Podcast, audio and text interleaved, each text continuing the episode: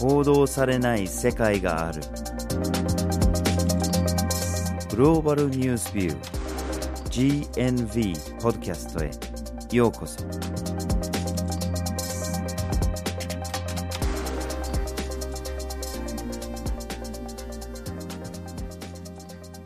今回のポッドキャストをお送りするのはバージル・ホーキンスと岩根あずさです。はい。今回のポッドキャストのテーマは効かない抗生物質ですはい。抗生物質とは細菌などの微生物を殺すもしくは成長を阻止する物質です。ずっと昔からありますよね。はい。現代医療として使われるようになったのはペニシリンっていうものが発見されてからですよね。これが1928年ですよね。はい。ただもっともっと昔から何百年も何千年も前から実はカビっていうものを薬として使われてきたっていうところがいっぱいあるんですよねでまあ今となってはたくさんの種類の抗生物質があって人間の健康とか医療には欠かせないものになっていますよね。ただまあタイトルにある通り効かなくなってしまっているという現状があります。でこれがどれほど深刻な問題かっていうと年間約70万人が亡くなっているんですね。つまり抗生物質が効かない病気にかかってしまって薬を飲んでも治らなくて結局死んでしまうっていう。ケースが年間約70万人だとされてます。はい。そこで今日のポッドキャストではまずはじめに効かなくなっている理由。2つ目に進まない抗生物質の開発。最後に問題への対策というテーマでお送りします。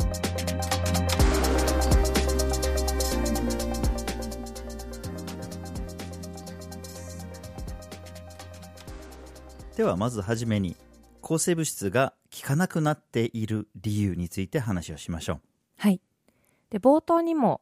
申し上げたんですけども抗生物質っていうのはそもそも細菌や微生物を殺したり成長を阻止する物質です。うん。でこれ細菌や微生物の立場から見れば抗生物質は脅威なわけですね。うんなので細菌や微生物というのはその抗生物質という脅威に直面した時に進化してその抗生物質が効かなくなるつまり耐性を持つようになっていきます、うん。でこの耐性を持った抗生物質のことをスーパーバグであったりとか薬剤耐性菌というふうに呼んでいます。まあ、まさにこれは生命力の強さの表れですよね。はい、なぜ耐性を持つまでに至るのかというのがいくつかの理由がありましてまず一つ目に抗生物質の過剰使用と不適切な処方や服用ということが挙げられます、うん。なぜ不適切な処方が起こるのかということをまずはじめに見ていきましょう。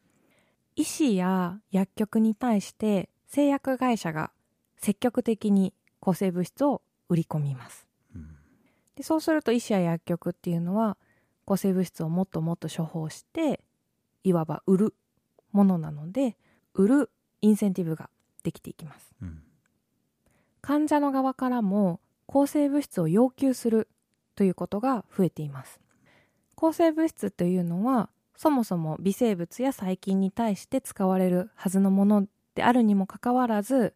風邪のようなウイルス感染が原因となっている症状に対しても抗生物質の処方を求めるということが起こります。結局このウイルス感染に対して抗生物質というのは効かないので効かないけども抗生物質を飲み続けることによって細菌や微生物というのが過剰に抗生物質に触れることによってその脅威と判定して耐性を持つというふうになっていきます。うん。なんか多くのところで抗生物質っていうのは強い薬だと。これを飲めば治るんだっていうそのイメージが定着しちゃっているんですよね。うん。だから医者に行って例えば風邪であろうと医者に行って抗生物質をもらわずに帰るなんてっていうそういうような考え方を持ってるところが多いんですよね、うん。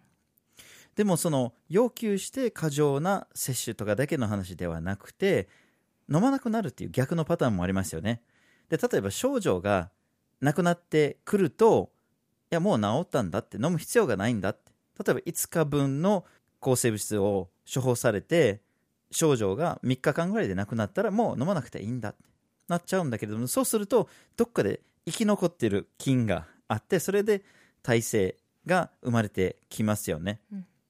あるいはその例えば抗生物質が貴重なもので遠く離れた病院に行ってもらったものなんだから今度また病気になった時に病院にまた行くのめんどくさいから取っておこうと。次病気になった時に取っておこうと。あるいは誰かに回していくとかっていうようなパターンもあったりしててやっぱり不適切な服用となってしまって耐性菌ができてしまうというケースが多いんですね。はい。で特にこれが問題になってくるのが結核のようなずーっと長期に薬を飲まなきゃいけない病気ですよね。うん結核っていうものが非常に厄介で半年ぐらい薬を飲み続けなきゃいけないんですね。でおまけにその耐性菌ができやすいから一気に4種の薬を飲まなきゃいけないんですね、うん。でとにかく2つに対して耐性ができたとしてもあとの2つがやっつけてくれるとかって、うん。そういうようなもんですよね。でそれをずーっと飲み続けなきゃいけないってなってくると途中でまあ忘れたりとか、うん。あるいはその症状自体は結核ではまあ2ヶ月ぐらい経てば大体なくなってるから症状がないのに4ヶ月薬を飲み続けなきゃいけないっていううん。のがこれ大変なことであってやっぱり飲まなくなってくるとどっかで菌が生き残ってしまってて耐性ができてしまうということですね。で結核のもう一つ怖いのが結構 HIV エイズと、まあ、ワンセットで来ることが多いんですよね。エイズが発症すると免疫力が落ちますよね。でそうするといろんな菌が入ってきて本来なら体が自力で戦えるものが戦えなくなってしまって体に入ってくるんですね。で結核がそのよくあるパターンですよね、でもそうするとエイズが発症した場合に合併症っていうものがいろいろあって例えば喉が痛いとか喉が腫れるとか薬飲みたくない。うん。薬毎日飲まなきゃいけないのに喉が痛いって。薬を飲むのをサボってたりとかすると余計そうやって耐性菌ができてしまうんですよね。うん。でもう一つの問題は医師でもなく患者でもなく場所ですよね。要するに供給の問題です、うん。えー貧困の地域とかだったりあるいはその非常に遠隔な孤立した地域だとなかなか薬がそこまで届かないとかっていうケースだともうあるものを処方するしかないというかあるものを飲むしかないというか必ずしもその病気に見合ったものを正しく処方できるとは限らない場合も耐性菌が生まれやすいですよね。はい、こういうふうに抗生物質がある種乱用されているために耐性菌というのがどんどんどんどん増えていってしまう。うん。という状況を見て今使われている抗生物質とは別にこれはバックアップとして取っておきましょうといういくつかの種類の抗生物質があります。うんでこれは今使われている抗生物質の耐性菌というのがもう広まってしまってどうしようもなくなった時にこのバックアップの抗生物質を使いましょうというふうにされているんですけども、うん実情はそうなっていないですね。WHO 世界保健機関の調査によると世界の49カ国で一般的に処方されている抗生物質の半数以上が本来であればバックアップであるはずの抗生物質になっているということが分かっています。これ結構恐ろしい話ですよね。要するにこのバックアップの薬に対して耐性菌ができてしまうともう次打つ手がなくなっちゃうんですよね。はい、それが大きな問題ですよね。はい、でここまでは耐性菌ができてしまう理由として処方と服用という話をしてきたんですけども別の大きな問題というのもあります。うんでまず一つが家畜なんですね。で世界で使われている抗生物質この半数以上が実は家畜に対して使われているということが分かっています。人間より動物の方が使ってるということですよね、はい、でもちろんその病気の治療の時に使うっていうこともあるんですけどもこの使われ方というのはあまり多くないんですね。で何のために家畜に抗生物質を使っているかというと予防であったりとか成長を促進させるためという目的で使われています。病気でなくてももう養鶏場のすべての鶏に一斉に投与するってことですよねそうです。でこれどういうふうに投与されているのかというと抗菌性飼料添加物という名目で投与されています。つまり動物が食べているご飯飼料の中に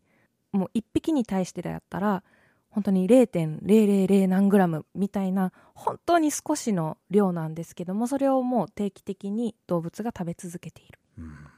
これなんでそういうことをするかというとですね実は抗生物質というのを投与すると家畜が大きく育つという側面があるんですね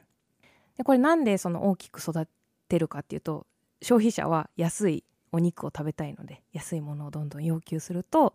動物育てる家畜を育てる側からするとじゃあ安く大きくしなきゃいけないってなって抗生物質を投与することで家畜が大きくなってお肉が安く手に入るという仕組みになってしまっています。で家畜は定期的に抗生物質を食べ続けているので耐性菌というのがどんどん育ちやすい環境にいますね。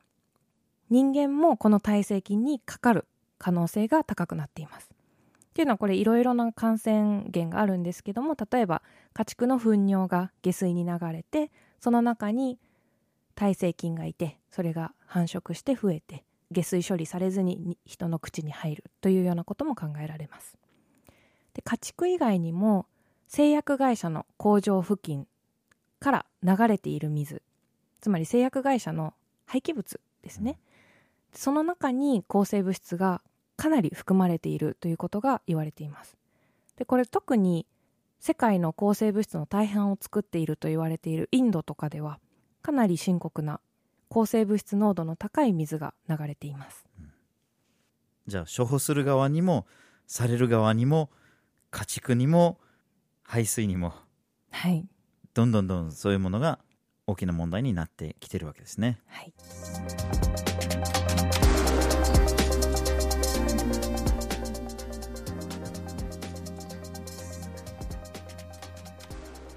では次に進まない抗生物質の開発について見ていきましょはい。まあこれまでの話では耐性菌というのはこれだけ大きな問題になってきていてバックアップになるはずの薬までが危ないっていう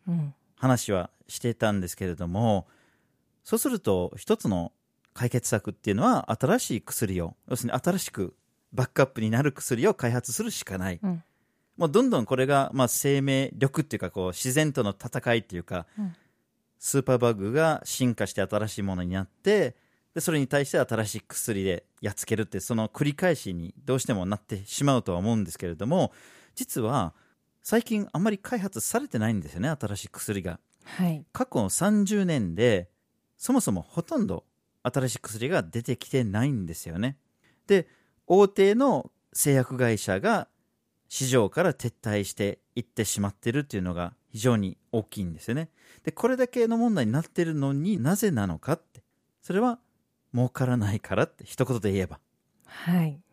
でこれアメリカでは1980年代に16種類の抗生物質の新薬というのが開発されていました。で2000年代に入ると同じくアメリカで3種類しか開発されていないんですね。これがもうこの30年間ほとんど新しい抗生物質っていうのが開発されていないというところをもう如実に表しているんですけどもなぜこうなるかというとまず抗生物質の開発コストというのは他の薬とあまり変わりません。なので開発に対しては莫大な費用がかかってで新薬開発する時ってたくさんの失敗もあるのでその10%ぐらいしか薬として販売できるものは出ないんですね。一方で抗生物質っていうのは比較的販売価格が安いものなんです。でどれくらい安いかというと抗がん剤1種類だけで全ての抗生物質の倍ぐらいの収益が上げられるとなるとこの利益率の低い抗生物質をわざわざ高いお金をかけて開発したいというモチベーションも製薬会社としては持ちにくい状況になっていますね。うん。製薬会社儲かりたいですもんね。うん、この問題に関する記事を読んでるとすごい面白い引用文がありまして抗生物質をまだ開発している製薬会社の役員の発言なんだけれども株主に利益を与えたいが一般市民にも何かをしてあげたいとなんかまるでその要するにその薬を飲んでるお客さんが二の次かのように、うんとりあえず何よりも株主だと。うんで、おまけに、まあそれで薬がうまくできたらいいねっていう、なんかそういう程度の考え方ですよね。これひどいですよねこの一般市民っていうのは抗生物質が必要な状況にあるということは、病気になっていたりとか、うん。辛い状況にあるけどもそれよりも株主の利益が優先されているっていうのうん。が、普通に公言してる状況ですよね。そういうような暗い話ばかりではなくて、まあ、政府会社を弁護するわけじゃないんだけれども、ただ、まあ、この耐性菌が大きな問題として危機的なレベルだとみなされるようになったのが10年ぐらいしか経ってないんですね。まあ、2013年に大きな報告書が出てきて、特に問題視されるようになったんだけれども、それまではだって一応抗生物質っていう商品自体は結構あったので、で危機になってから、あ、これはまずいねっていう状況にはなってるんだけれども、まあ、時間はかかるのはかかるっていう面もなくはないのかもしれませんね。はい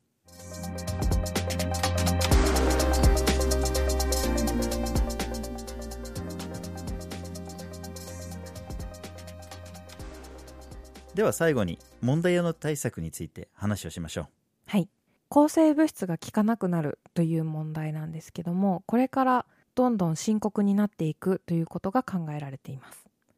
で2050年には年間1000万人が抗生物質が効かないことが原因で死亡すると考えられています。この特にアフリカやアジア地域では被害が深刻になるというふうに言われているんですけどももちろんこの地域だけではなくてアメリカやヨーロッパや全ての地域でこの薬剤耐性菌というのが大きく流行る可能性が考えられます。でこうなってきますと健康とか人命だけではなくて経済的なコストというのも非常に高くなるというふうに考えられています。で治療や新薬の開発といった経済的なコストももちろんなんですけどもこのたくさんの人が病気になって働けなくなる。最悪のケースなくなってしまうというと労働力が失われることにもつながっていくのでそういった面での経済的な打撃というのが考えられています。こういった状況を受けて予防策というのが生まれてきています。で家畜の例で言えば EU では2006年から抗菌性飼料添加物さっき言った家畜の餌の中に混じっている抗生物質の使用というのを禁止していますしこれと関連して下水施設などの都市計画においても適切に下水の処理をすることによって抗生物質が水の中に混じらないようにするということが求められています。そうですよね。耐性菌っていうのは、もちろん越境する問題なので、一つの国の中で解決するものではありません。で、例えば、二つの大きなイニシアチブが、えー注目されてます。グローバル抗菌薬耐性監視システムっていうものがありまして、これはどういうふうに耐性菌が越境してどういうふうに広がっているのかお互いに情報を共有するシステムになってます。で、もう一つは新薬の開発に関わるもので、グローバル抗生物質研究開発パートナーシップというもので、これは官民で国際的なグループでいろんな新しい薬を開発しようとしている動きですね。はい、で、もう一つ注目したいのが、スタンフォード大学で最近開発されたものですね。新しく開発された薬っていうより、既存の抗生物質に、まあ、添加剤として追加して使えるというものが開発されたようなので、そうするとその耐性菌への効果はもう少し楽な形でうん治療ができるっていううん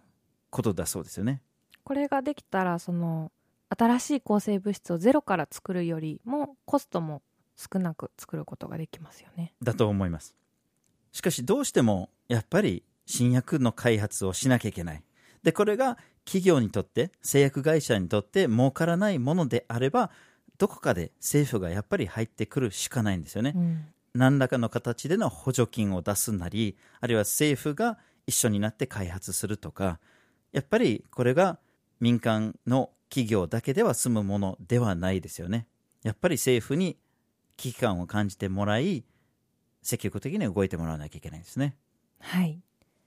で、ここまでこう大きな世界的な動きであったりとか、国が主導してというふうに言ってきたんですけども、消費者として私たちが意識を持つということも非常に大切になってくると思います。うんで、まず一つが責任ある薬の使用ということで、最初に言ったような不適切な処方とか服用っていうのが起こらないように処方されたら飲み切るであったりとか、その必要もないのに抗生物質を求めないというようなことももちろん大切ですし世界の抗生物質の半分が家畜に使われているということはやっぱり私たちが安い食べ物ばかりを求めてきた結果家畜に抗生物質が使われるようになったという背景があるので自分たちがどういったものを消費して食べているのかでそれが世界に対してどういった影響を与えているのかというのを意識していくことも非常に大切になってくると思います。はいまあ、国際機関も政府も企業も動いてもらわなきゃいけないんだけれども我々の意識からも変えなきゃいけないですね。はい。今回のポッドキャストでは、効かない抗生物質というテーマでお送りしました。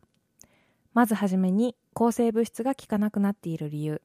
二つ目に、進まない抗生物質の開発。最後に、問題への対策という3つの視点からお送りしました。